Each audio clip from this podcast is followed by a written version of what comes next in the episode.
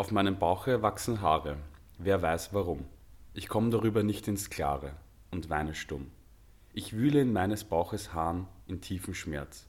Von dem zu viel des Sonderbaren zerreißt mein Herz. Die Seele stirbt und sucht das Wahre und leidet stumm. Auf meinem Bauche wachsen Haare, wer weiß warum.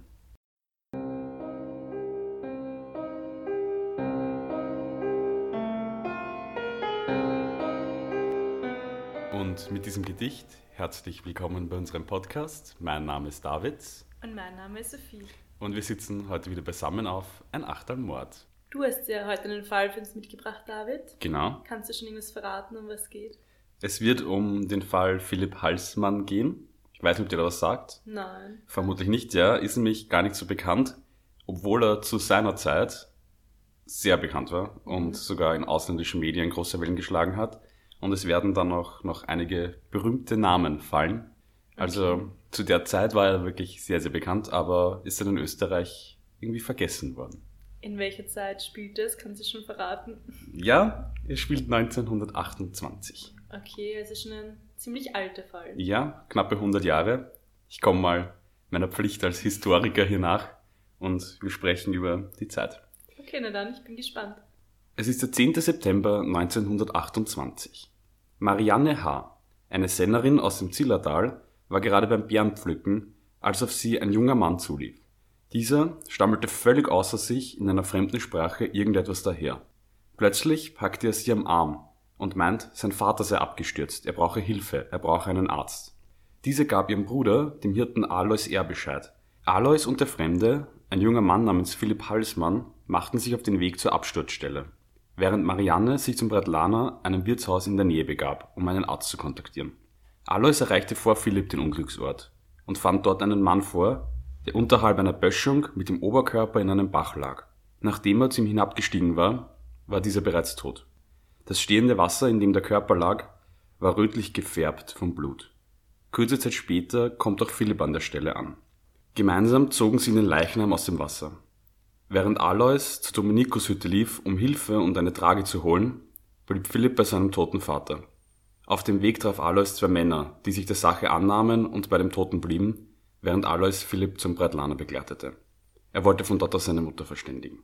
Kurze Zeit später kam auch Josef E., der Wirt der Dominikushütte, an den Ort des Geschehens.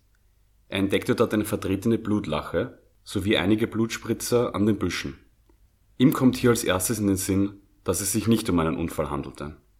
Josef E. suchte daraufhin mit den anderen beiden zurückgebliebenen Männern die Gegend nach einer Tatwaffe ab.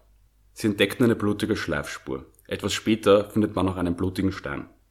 Auch einige Männer, die von Marianne H. informiert wurden, tauchen nun an der Absturzstelle auf. Der Leichnam wird mit Ästen und Stöcken verdeckt. Man wollte auf das Eintreffen einer Untersuchungskommission warten. Am späten Nachmittag gegen 17 Uhr traf Philipp Halsmann, begleitet von zwei Aufpassern, im Breitlaner ein. Dort wurde er von einem zufällig anwesenden Münchner Kriminalpolizisten untersucht. Dieser konnte in ihm keine Blutspuren feststellen. Und auch in seinen Taschen fand er nichts, das als Tatwaffe geeignet gewesen wäre. Um 23 Uhr treffen auch die ersten Gendarmen aus Meierhofen an. Also Meierhofen, das ist eine größere Ortschaft in der Nähe. Die ganzen Wirtshäuser sind ja alle verteilt auf den Bergen dort, da ist eigentlich nicht sehr viel rundherum. Da ist nur ein Ort, hat sich Ginzling, das sind aber eigentlich auch nur so drei, vier Häuser. Meierhofen ist eben die nächstgrößere, ist nicht mal eine Stadt, es ist einfach auch ein ganz kleines Dorf. Genau, von dort treffen jetzt dann die Gendarmen in der Nacht ein. Und es findet eine erste Vernehmung statt, in der Philipp Halsmann Folgendes zu Protokoll gibt. Bis zur Dominikushütte ging ich hinter meinem Vater und nachher vor ihm. Ungefähr eine Viertelstunde von der Dominikushütte auf dem Weg gegen Breitlana geschah um ca. 14.30 Uhr das Unglück.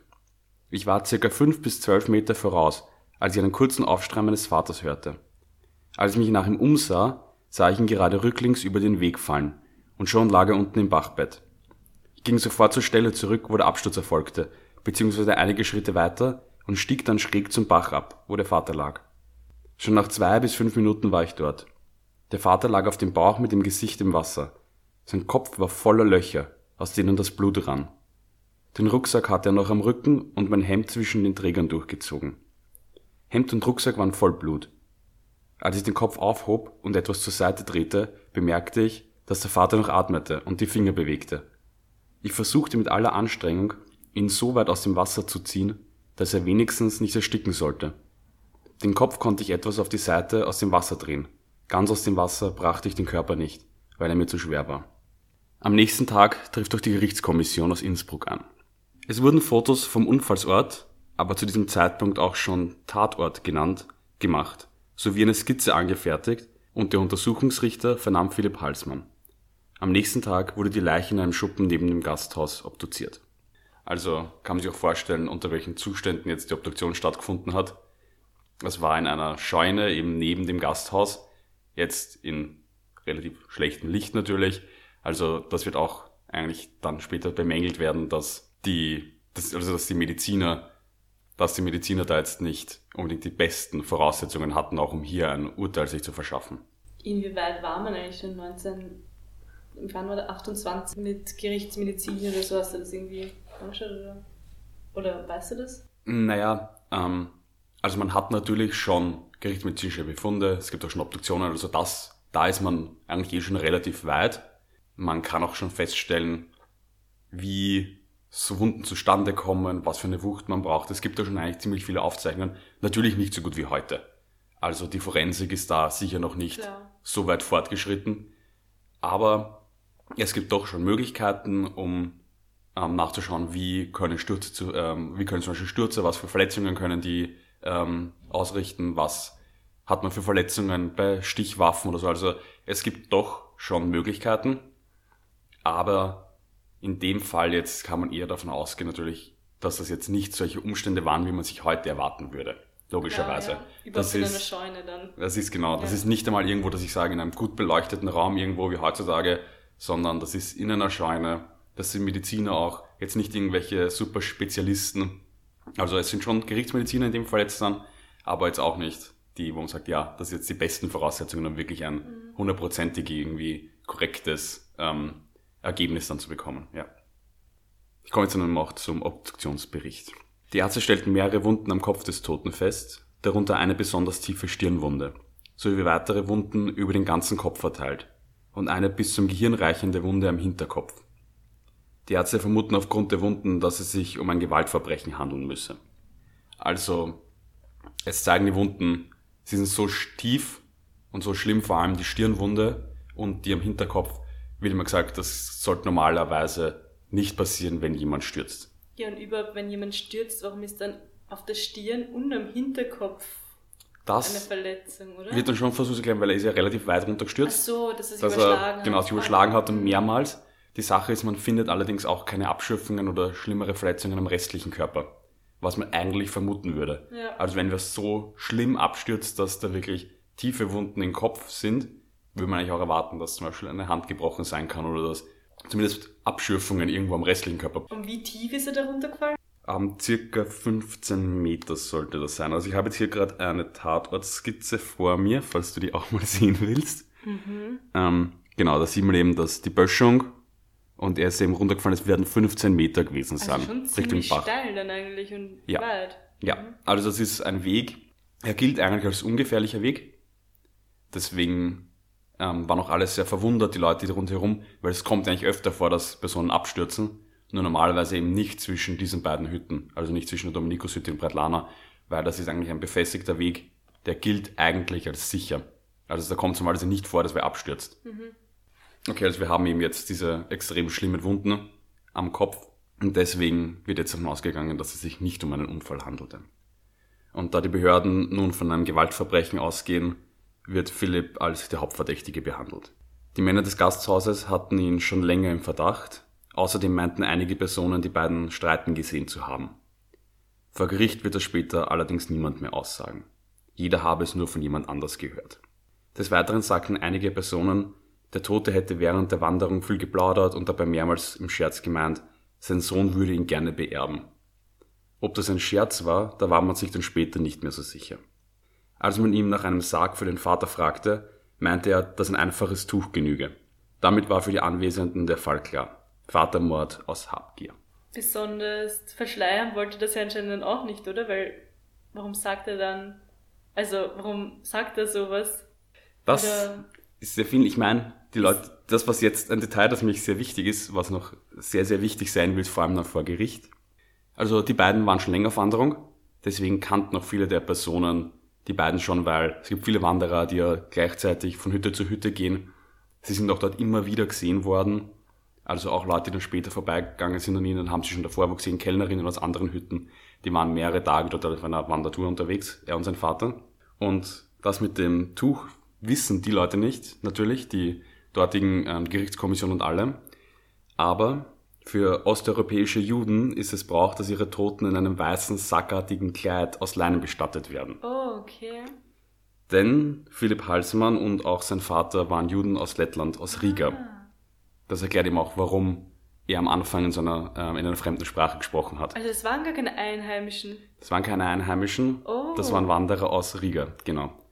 Der tote ähm, Mordruch Max Halsmann war Zahnarzt in Riga und sein Sohn, der ihm jetzt des Vatermords beschuldigt wird, Philipp, studierte an der Technischen Universität in Dresden. Deswegen spricht er auch Deutsch. Deswegen kann er sich mit den Leuten dort auch unterhalten. Okay. Und bereits kurze Zeit später erscheinen die ersten Zeitungsberichte. Während einige Blätter noch etwas behutsamer Unglück oder Vatermord titelten, wurde in anderen bereits über das Motiv gerätselt. Vatermord im Zillertal, allem Anschein nach liegt ein Versicherungsmord vor, heißt es dort. Versicherungsmorde waren zu dieser Zeit tatsächlich nicht unüblich. Also man kann ja denken zum Beispiel an den Fall Marta Marek, die ja auch genau zu dieser Zeit ihre Versicherungsmorde begangen hat. Das war ja auch Anfang der 30er Jahre. Und auch generell war das zu dem Zeitpunkt eher üblicher, als es heute ist, weil damals immer noch die Mittel so da waren, sowas nachzuverfolgen. Und dass der Tote allerdings gar keine Lebensversicherung abgeschlossen hatte, wurde erst viel später bekannt. Trotzdem stand für alle Anwesenden bereits fest, Philipp ist der Mörder. Am 13. Dezember beginnt der Prozess. Philipps Verteidigung übernahm der bekannte Wiener Anwalt Richard Pressburger. Die Geschworenen, einfache Tiroler Männer, waren dem Studenten aus Riga von Anfang an nicht sehr zugeneigt.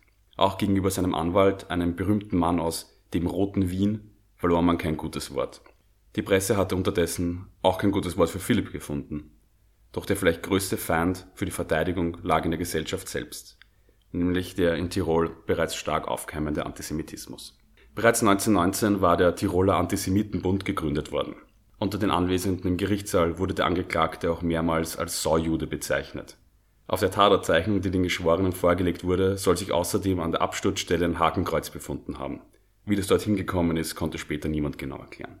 Also, wir haben zu dem Zeitpunkt auch schon von Anfang an von fast allen Anwesenden, von den ganzen Leuten aus dem Wirtshaus, die sind alle, der, der Philipp ist ja von Anfang an verhasst. Einerseits merkt man ganz stark, dass schon vorher die nicht unbedingt so gut behandelt wurden, weil eben in Tirol wirklich ein, zu dem Zeitpunkt schon wirklich, wirklich sehr rechter Kurs gefahren wird. Der Antisemitismus ist schon sehr stark. Auch ist ja dort ein großer Schlüssel von der Heimwehr, also die später ja ähm, dann unter Dollfuß in Österreich einen Ausfaschismus ähm, haben wird. Und da ist eben schon von Anfang an so ein Hass irgendwie gegen in Philipp und auch gegen seinen Anwalt, der eben da aus Wien kommt und Wien gilt für die Leute eben dort so als die, sie sagen dann auch selber so die verjudete Stadt. Deswegen haben die von Anfang an jetzt keinen guten Stand dort vor Gericht. Das Gericht befragt einige Zeugen und ließ die Gerichtsmediziner sprechen, die einen Unfall ausschlossen. Philipp allerdings beharrte auf seiner Erzählung eines Unfalls. Die Geschworenen glauben dem intelligenten Studenten kein Wort. Auch wird er sich selbst zu einem großen Gegenspieler. Seine ausschweifende und komplizierte Art zu erzählen empfinden die Anwesenden als abgehoben und unsympathisch. Der Staatsanwalt beendet sein Plädoyer sowohl malerisch als auch patriotisch mit folgendem Satz. Alle Gewässer des Zillertals reichen nicht aus, um das Blut des Vatermordes von den Händen des Sohnes zu waschen. Nach vier Tagen Prozess wird das Urteil verkündet. Philipp Halsmann ist schuldig des Verbrechens des Mordes nach 134, 135, begangen dadurch, dass er am 10. September 1928 am Weg von der Dominikushütte nach Bretlana im Zillertal gegen Morduk Max Halsmann in der Absicht, ihn zu töten, durch Schläge mit einem Stein, durch Hinabwerfen über einen Abhang auf solche Art gehandelt hat, dass daraus der Tod des Morduk Max Halsmann erfolgte. Philipp wird daraufhin zu zehn Jahren schweren Kerkers verurteilt, verschärft durch einen Fasttag im Jahr. Bei der Strafmessung, weil zehn Jahre wirkt jetzt vielleicht nicht so lang für Mord, aber bei der ähm, Strafmessung wurde eben sein guter Leumund und seine Unbescholtenheit und auch sein, Alt, sein junges Alter als mildernd eingenommen. Zurück in seiner Zelle versucht er sich selbst das Leben zu nehmen mit einer Klinge aus einer Bleistiftspitze und schneidet sich damit die Pulsadern auf. Aber ein Justizbeamter kann verhindern, dass er sich ernsthaften Schaden zufügt. Das Urteil führt zu einer Schlacht in den Medien. Der Fall hatte auch in ausländischen Zeitungen und Zeitschriften für großes Interesse gesorgt. Bereits die ersten Artikel sprechen von einem Justizirrtum. Wiener Zeitungen stellen sich die Frage, ob es Halsmann zum Verhängnis wurde, dass er fremd und jüdisch war. Die Tiroler Medien schlagen schnell zurück. Sie sprechen von einer gemeinen Kampagne der Wiener Judenpresse. Sie stellen sich hinter die Tiroler Geschworenen und schreiben, ich zitiere jetzt hier aus der abendländischen Heimatwehr vom Februar 1929, wir sind stolz darauf, unbeeinflussbare Volksrichter zu besitzen, deren Rechtsempfinden unbestechlich fest ist wie der Granit unserer Berge. Also es wird da auch in der Formulierung wieder die Propaganda beziehungsweise irgendwie diese extrem patriotische Art ähm, wieder ähm, auffällig. Das schreibt die Alpenländische Heimatwehr. Heimatwehr ist ja die, die Vereinigung, die dann später im Austrofaschismus die Macht übernehmen wird. Also es zeigen sich da schon ganz stark, wie in Tirol dieser Fall auch polarisiert hat. Zuspruch erhält Halsmann allerdings von den Intellektuellen Innsbrucks. Bereits bei seinem Prozess waren Professoren der Universität und andere Eliten Tirols anwesend. Sie schreiben einen Brief an den Richter. Sein Anwalt zieht vor den obersten Gerichtshof. Es gibt eben ja doch begründete Zweifel an der Schuld von Philipp Weil. Alles, was an bisherigen, also Beweise gab es gar keine, alles, was an bisherigen Indizien da ist, ist, dass er offensichtlich laut Gerichtsmedizin ermordet wurde. Und das war's. Und halt so irgendwas gesagt hat, von wegen, oder weiß es das Gericht gar nicht. Wie meinst du? Na, was du vorher gesagt hast, dass er. Dass sie angeblich gestritten haben. Ja, das haben angeblich Leute immer behauptet, die haben gestritten, ja. aber am Ende hat dann nie irgendwer aussagen können, ähm, dass sie gestritten hätten. Es gibt dann vor Gericht die Aussage ähm, von einem jungen Tiroler Hirtenjungen, der irgendwie aussagt, einmal bei der Polizei, der ältere Mann hat mit, also der Tote, hat mit den Händen gefuchtelt und dann später sagt er vor Gericht, der Junge hat mit den Händen gefuchtelt. Okay. Und es ist ja auch das, der hat auch gemeint, ja, sie haben sich irgendwie angeschrien oder so. Die haben allerdings miteinander Russisch gesprochen. Deswegen kann der auch nicht wirklich sagen, was die miteinander geredet Wenn haben. Wenn man hintereinander geht, dann redet man Die halt sind dann eben vorbeigegangen, das ist, der hat vielleicht gestikuliert da gerade, das ist, ja. das kann alles gewesen sein und deswegen, das waren die einzigen Indizien, dass irgendwer sagt und dass er eben diesen Witz gemacht hat, dass ihn sein Sohn gern beerben wird. Mhm. Aber natürlich ist da schon der große Schaden von Anfang an entstanden, dass die Medien ja von Haus aus gesagt haben, der ist es. Die haben von Haus aus gesagt, ah, da gibt's eine Lebensversicherung, was ich auch so arg finde, dass da einfach drüber spekuliert wird und es wird schon gesagt, offensichtlich wollte ihn wegen der Lebensversicherung umbringen und die hat's gar nicht gegeben. Mhm. Es war auch sein Vater jetzt nicht super vermögend. Das ist auch das, also der war jetzt auch nicht irgendwie extrem reich, dass man sagt, er hätte irgendwie jetzt wirklich groß Geld bekommen. Deswegen, es gibt eigentlich nicht überhaupt irgendwelche Beweise. Es ist einfach nur, dass er da war, und dass sein Vater offensichtlich ermordet wurde, aber das war's schon. Okay. Und wie sein Unterstützer schreibt auch Philipp Halsmann viel im Gefängnis. Bereits während seiner Untersuchungshaft schrieb er täglich Briefe an seine Mutter und an eine Freundin namens Ruth. Diese Briefe enthalten auch teilweise Gedichte. Eines davon habe ich am Anfang dieser Folge mhm. vorgelesen. Also es sind von ihm tatsächlich sehr viele Briefe ähm, erhalten. Es hat auch diese ähm, Ruth, er, mit der er da schreibt, Sie waren anscheinend befreundet, aber in den Briefen wirkt es immer so, als wäre mehr als Freundschaft. Sie haben eine sehr liebevolle Beziehung zueinander. Und die Briefe sind auch wirklich immer, also man, die Briefe lesen sich auch irgendwie schön, weil ähm, sie hat, die, ähm, die Ruth hatte auch, während er noch in Gefangenschaft war, später die Briefe herausgegeben als Buch. Und es, man merkt drin, es sind die Gedichte dabei und er schreibt auch täglich, er liest auch täglich, also im Gefängnis, er liest dann manchmal in zwei Tagen ganze Bücher aus. Da nimmt er sich sehr viel Zeit dafür. Und es sagen dann auch ähm, Gefängniswärter, die ja jeden Brief lesen müssen, dass mhm. sie fast gar nicht mehr mit seiner Post nachkommen, weil sie müssen jeden Brief, den er rausschickt, einmal an seine Mutter, einen an die Ruth jeden Tag. Und die müssen das ja alles lesen, was er wegschickt und was er bekommt. Und hat er da auch irgendwas über die Tat geschrieben oder so? Oder Überhaupt was nicht. er da bemerkt hat? Oder? Ne, er schreibt immer, er ist unschuldig. Mhm. Er schreibt über die Zustände im Gefängnis. Er schreibt, ähm, was für ein Unrecht ihm dazu verfahren ist. Ähm, aber er schreibt jetzt nicht irgendwie was groß über den Tat. Also er versucht jetzt nicht irgendwie, also es wirkt immer so, als würde er eigentlich nicht so sehr über das Ganze sprechen wollen irgendwie in den Briefen. Es geht in den Briefen viel mehr um Emotionales. Er schreibt auch zum Beispiel seiner Schwester, die nämlich zu dem Zeitpunkt heiraten wollte, die lebt in Frankreich, dass sie ruhig heiraten soll, weil sie meint, sie heiratet nicht, solange er noch unschuldig im Gefängnis sitzt. Mhm. Weil seine Familie, die ja eigentlich, also seine Mutter, die eigentlich in Riga lebt, ist dann auch die ganze Zeit in Österreich. Die ist auch immer da. Ich meine, sie geht dann auch kurzzeitig wieder zurück während seiner Gefangenschaft. Aber es ist auch für die Familie eine extrem schwere Zeit. Sie kommen dann unter bei einem Herrn Glaser, der sich eben da, der die Familie sehr stark unterstützt. Sie kann dann auch nämlich seine Mutter eine Zeit lang dort bei ihm wohnen, in, in Innsbruck. Also es wird ihnen durchaus geholfen, aber es ist halt für sie einfach halt wirklich schlimm, weil sie alle sagen, er ist unschuldig und seine Schwester und so, die gehen alle davon aus und er schreibt halt immer, seine Schwester soll trotzdem heiraten. Das Unrecht, das ihm widerfahren ist, soll nicht das Leben auch noch seiner Schwester irgendwie beeinträchtigen. Im März 1929 beginnt dann der Prozess vor dem obersten Gerichtshof. Und dieser Prozess verläuft sehr kompliziert. Es werden extrem viele Gutachten bestellt, Zeugenaussagen genommen, Fürsprecher für den Angeklagten treten auf und so weiter. Auch die Medien sind wieder hitzig dabei, jeden Prozesstag genau zu analysieren. Die Gerichtssäle sind voll mit Leuten, auch vor der, also auf der Straße, vor dem ähm, Gerichtssaal stehen die Leute an und wollen wissen, was genau passiert. Vereinfacht gesagt gibt es nun drei Möglichkeiten, was sich am 10. September 1928 in den Zillertaler Alpen zugetragen hat. Möglichkeit 1, es war ein Unfall. Der Vater war gestürzt, er war nämlich herzkrank und hatte oft Schwächeanfälle. So geschah es auch an diesem Tag. Er stürzte und erlag den Verletzungen des Sturzes noch am Unfallort. Klingt plausibel, die Obduktion allerdings schließt einen Sturz aus, die Wunden waren zu tief. Möglichkeit Nummer zwei: Philipp Halsmann ist der Mörder. Er hat seinen Vater mit einem Stein erschlagen und anschließend die Böschung hinuntergeworfen. Er hatte schon öfter Streit mit seinem Vater. Außerdem war er nicht auf das Wandern erpicht. Sein Vater schleppt ihn aber dennoch immer mit.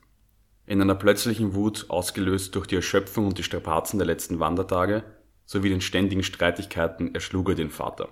Diese Ansicht vertrat die Staatsanwaltschaft. Die dritte Möglichkeit, es war eine weitere Person involviert. Es war wirklich so, dass Tirol zu dieser Zeit noch nicht so sicher war wie heute. In den Sommermonaten trieben sich in dieser Gegend häufig Wilderer, Landstreicher und anderes Gesindel herum, die sich entweder als Tagelöhner an den Bauernhöfen durchschlugen oder Wanderer ausraubten. Zwei Monate nach dem Prozess im Juli 1929 gab es in den Tiroler Alpen einen Raubmord an einem älteren Touristenpaar, und im selben Monat wurde auch ein Wanderer aus Berlin ermordet. Und zwar durch Hiebe auf den Kopf mit einem Stein. Ist die Tat Tag oder bei Nacht oder was ist dunkel Tag. oder hell bei Tag? Okay. Das war Tag, genau. Weil wenn das ein Dritter auch ist von nächster Nähe, dass der Philipp dann nichts mitbekommt, ist auch irgendwie... Das ist etwas, das dann sehr lange besprochen wird, weil ja eben der Philipp immer gesprochen hat von, dass er ihn gesehen hat, wie er stürzt mhm. und dass er keine dritte Person gesehen hat. Die Sache ist, einerseits hat der Philipp eine viel zu schwache Brille. Er sieht auf Entfernung nicht annähernd so gut. Und er ist auch weiter vorausgegangen. Außerdem kann er sich nicht genau an das erinnern. Er sagt immer, er sieht den Vater stürzen, aber es ist ein Bild. Er sieht den Vater nur dastehen und rücklinks wie, ein Foto, wie eine Fotografie. Er kann sich nicht wirklich an den Moment erinnern. Und deswegen spricht er dann auch öfter davon, dass vielleicht eine Erinnerungstäuschung war, die er vorkommen kann ähm, ausgelöst eben durch dieses Erlebnis, beziehungsweise das auch gar nicht drauf so geachtet hat. Der war komplett erschöpft, ist ergangen, der war in dem Moment auch nicht wirklich voll anwesend und dass da in Wahrheit eine dritte Person war, die sich dort irgendwo in der Böschung versteckt hat. Und die Möglichkeit ist ja auch, dass er gestürzt ist, tatsächlich der Vater, und die dritte Person hat ihn erst, wo er dann dort gelegen ist, während der Philipp weg war, erschlagen, weil der Philipp kann sich auch nicht an die große Stirnwunde erinnern in seinen Aussagen. Also er ist sich nicht sicher, ob der Vater tatsächlich schon die Stirnwunde hat. Er könnte sich nicht daran erinnern, aber es wird halt gemeint, wenn der Vater die gehabt hat, müsste er sich daran erinnern. Und was wäre dann das Motiv für eine dritte Person, den Vater zu töten? Der Vater hatte tatsächlich sehr viel Geld dabei. Okay. Also, also nicht sehr viel. Also er hatte schon Geld dabei. Und es sind auch ähm, 1000 Schweizer Franken verschwunden. Hm, okay. Also es ist Geld ähm, ähm, verschwunden, die das der Mann angeblich dabei hatte.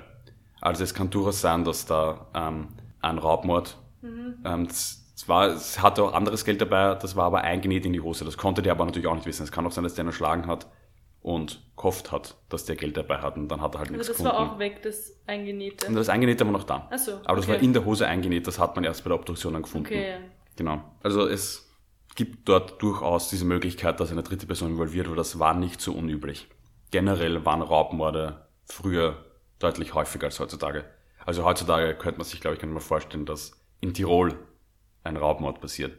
Also dass ein Wanderer ähm, wegen In seines Geldes ermordet. halt, ja.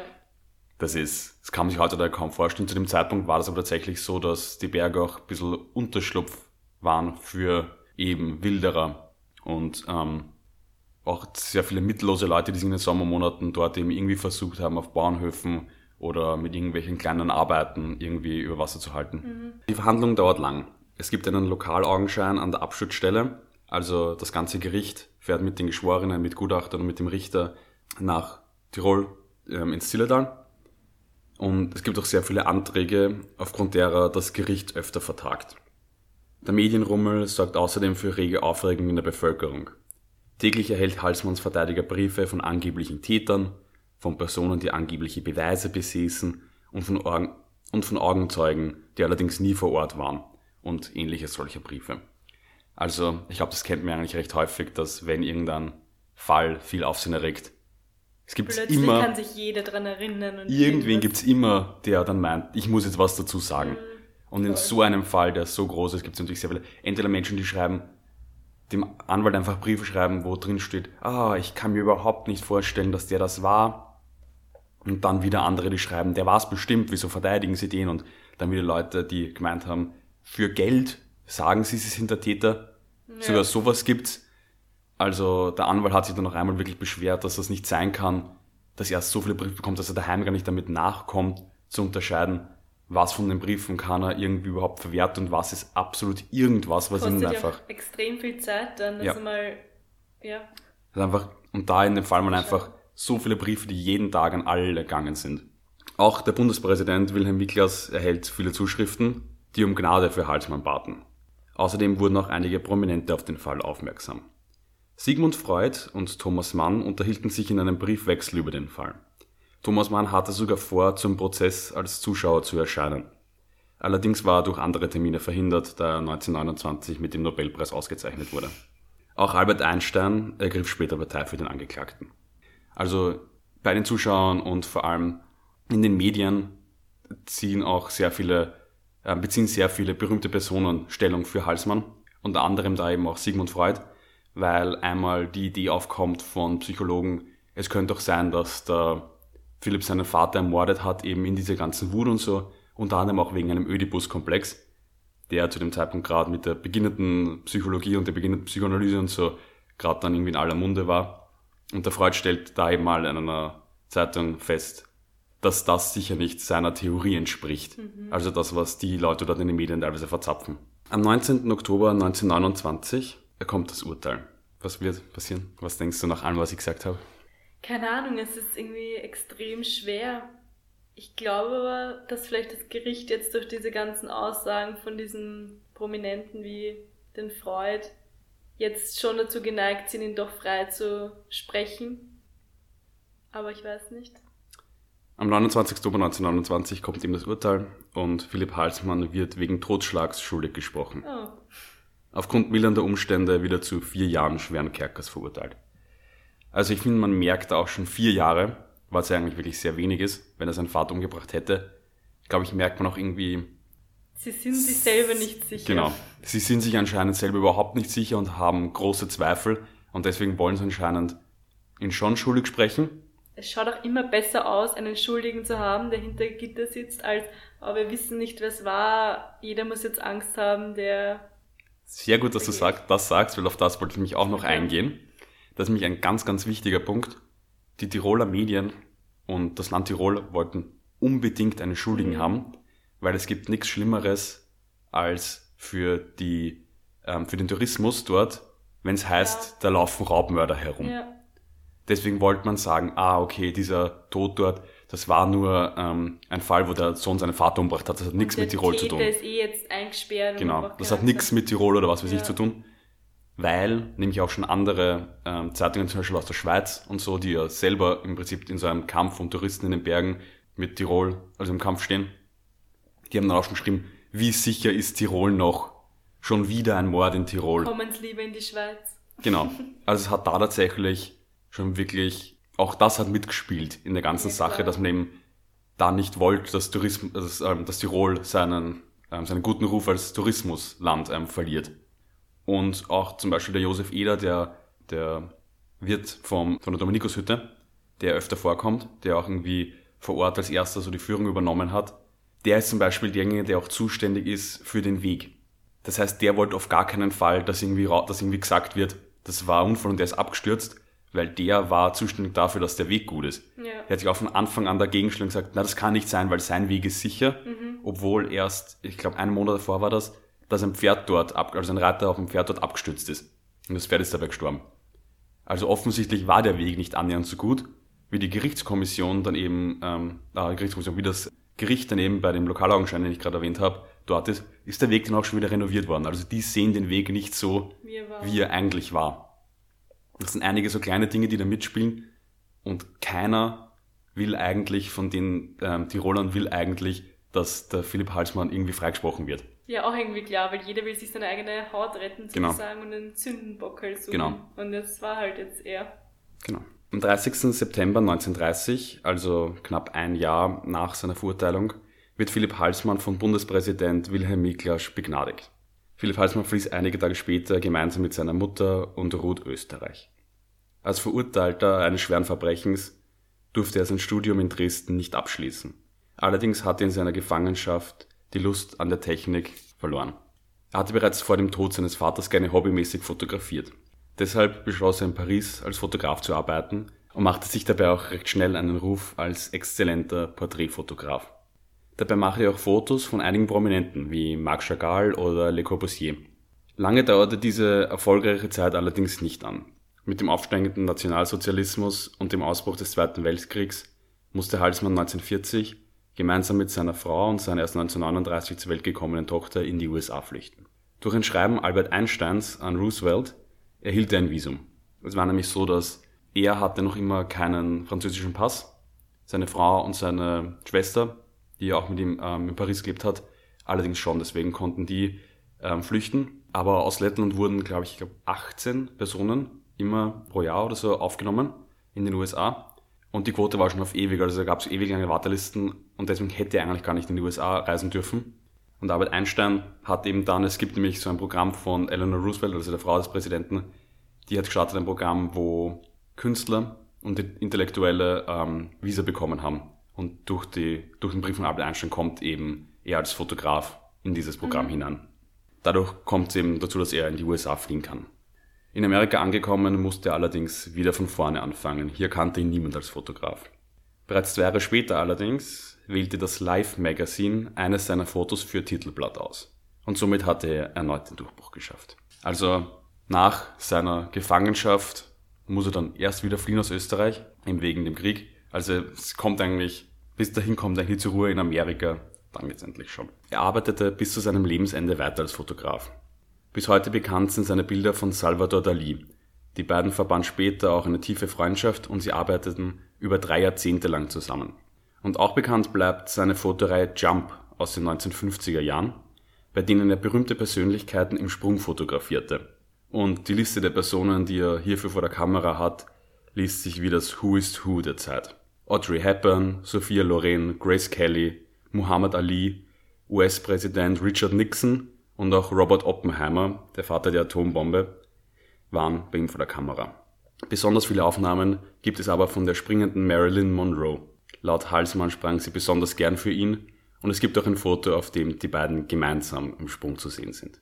Über den Tod seines Vaters und die Zeit in Österreich sprach Halsmann allerdings nie mehr in der Öffentlichkeit. Am 25. Juni 1979 stirbt er in New York. Echt arg, dass ich davon irgendwie noch nie irgendwas gehört habe. Also mir war der Fall komplett unbekannt. Ich habe den, also ich habe das Buch, aus dem ich jetzt auch viele von meinen Informationen habe, das Anklage Vatermord heißt, vom, äh, von Martin Pollack, äh, auf der Universität gelesen. Es ging dem Professor da eben, glaube ich, vor allem um ähm, den Aspekt des Antisemitismus, weil ähm, der, beschäftigt sehr, äh, der beschäftigt sich sehr viel mit Holocaust Education und ich habe davor auch nichts von diesem Fall gewusst. Also ich habe jetzt dann beim Anschauen einige der Fotos gekannt vom Halsmann. Mhm. Ähm, vor allem eben die von Salvador Dali, da sind einige dabei, die man schon irgendwie kennt. Aber ich habe von dem Fall auch nichts gewusst. Und er ist in Österreich auch irgendwie vergessen worden. Und ich glaube in Österreich wahrscheinlich auch, man wollte ihn, glaube ich, auch vergessen.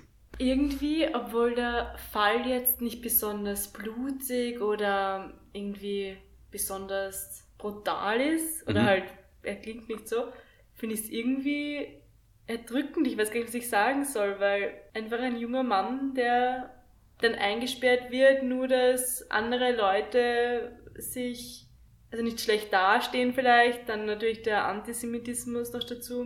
Mhm. Also ja, also sind sich alle eigentlich hundertprozentig sicher, dass er es nicht war, wie ich das von dir so höre. Aber man kann sich wahrscheinlich nicht hundertprozentig sicher sein, Man- aber es klingt so. Ja, man kann natürlich nicht 100% sicher sein. Die Sache ist, es gibt keinerlei Beweise dafür, dass es war. Auf seiner Kleidung waren keine Blutspritzer. Das wird immer als eines von eigentlich den allergrößten Beweisen, bzw. Indizien dafür, dass er es eigentlich nicht war. Mhm. Weil, wenn er den tatsächlich erschlagen hätte mit einem Stein, müssten die Blutspritzer, die ja auch an den Büschen angeblich waren und überall, auch auf jeden Fall auf seiner Hose oder irgendwo sein. Und niemand, und er wurde, glaube ich, dreimal schon am ersten Tag ähm, untersucht, niemand hat irgendwo Blutflecken gesehen. Und dass Also- man da irgendwie dann Ausschau nach einem Dritten gemacht hätte oder den irgendwie ausfindig, aber das wird schwer gehen damals, wenn das irgendwie ein Obdachloser war oder Ähm, ja, ähm, ich weiß, was du meinst. Es gibt einige, die das später behauptet haben, sie waren's Natürlich auch. Und es ist natürlich unmöglich, dort irgendwie jetzt jemanden zu finden. Es gibt dort so viele Leute, die dort irgendwie herum ähm, sich bewegen, ohne dass jetzt irgendwie, wie gesagt, es war, gab ja nur zwei Monate nach dem, ähm, nach dem Prozess 1929 ja zwei, an zwei Morde, einmal an ein Paar und einmal an eine einzelne Person. Also Raubmorde waren dort nicht jetzt so unüblich. und dass man irgendwie durch DNA irgendwie findet, war ja damals auch nicht möglich. denn die DNA-Datenbank erst 1997. Deswegen das, das wäre absolut unmöglich gewesen auch. Es ist ähm, nur der Kopf aufbewahrt worden. Das ist auch noch eine sehr interessante Geschichte. Der Kopf wurde ähm, abgenommen und wurde dann eben auch vor Gericht gezeigt. Der ist tatsächlich noch bis in die 90er Jahre konserviert geblieben in Innsbruck. Und da ist dann dieser Fall nochmal und deswegen, das war auch der Grund, warum dieses Buch, was ich eben davor ähm, gesagt habe, das Buch Anklage Vatermord, geschrieben wurde, weil eben der Autor in einer Zeitung gelesen hat davon, dass der Kopf vom äh, Mordechmar Halsmann jetzt erst bestattet worden ist. Mhm. Also der ist so lange noch in der Gerichtsmedizin in einem, in, in konserviert gewesen und der ist erst in den 90er Jahren bestattet worden. Was natürlich jetzt noch zu besprechen wäre vielleicht das unschuldige Gefängnis. Natürlich haben wir sofort gesagt, man kann natürlich nicht ausschließen, dass es war. Es gibt allerdings keinen einzigen Grund dafür. Also ich glaube, auf jeden Fall hätte man, weil es ist ja im Zweifel für den Angeklagten, also es hätte auf gar keinen Fall in dem Fall einen Schuldspruch geben dürfen, weil es gibt nicht annähernd irgendwie jetzt genug Beweise, Indizien dafür, dass es war. Es gibt natürlich auch keine Beweise dafür, dass es nicht war, aber man kann ja niemanden schuldig sprechen, solange man sich nicht zu 100% sicher ist, beziehungsweise sobald wirklich Beweise, nur wenn es wirklich Beweise gibt. Er ist eben, ja eh, ich meine, man kann jetzt sagen, okay, er ist zwei Jahre jetzt im Gefängnis gewesen, weil er ist ja dann begnadigt worden 1930, aber ich kann mir gar nicht vorstellen, wie das sein muss, wenn man unschuldig im Gefängnis sitzt. Und vor allem in seinem Fall war ja auch das Schlimme, er, er hat mich gemeint, es ist ihm wurscht, ob er vier Jahre oder 15 Jahre im Gefängnis sitzt. Er ist jetzt verurteilt als der, der seinen Vater umgebracht hat. Ja, abgestempelt für den Rest seines Lebens. Ja, und man muss sich auch mal vorstellen, es ist schlimm genug, dass man mit seinem Vater wandern geht und der stirbt dabei und dann heißt es auch noch, du bist schuld dran. Mhm. Und alle Leute sagen dir, du bist schuld und du gehst dafür ins Gefängnis. Es gibt ja auch öfter Fälle von Leuten, die unschuldig aus dem Gefängnis kommen. Es war erst vor, ich glaube, es war vor drei Wochen, habe ich noch einen Fall gelesen ähm, aus Amerika, wo ein Mann 27 Jahre, äh, 23 Jahre so, 23 Jahre ähm, unschuldig im Gefängnis gesessen ist. Der hat mit 17 Jahren, ist der beschuldigt worden, eine Frau ermordet zu haben. Und jetzt ist er 40 und jetzt kommt er aus dem Gefängnis. Also der ist mit 17 Jahren, der hat irgendwie, der hat sein ganzes Leben verloren. Es ist ja auch, also man bekommt dann eine Entschädigung. Ich glaube, der hat irgendwie eine Entschädigung von 1,3 Millionen Dollar Ja. oder was er sich bekommen. Nur die Sache ist, Deine 1,3 Millionen Dollar können und vor allem 23 Jahre. Ich finde, da finde ich eigentlich sogar eine Million oder 1,3 Millionen, ich weiß nicht mehr, wie viel es war, eigentlich einerseits lächerlich und andererseits, der ist 40. Ja.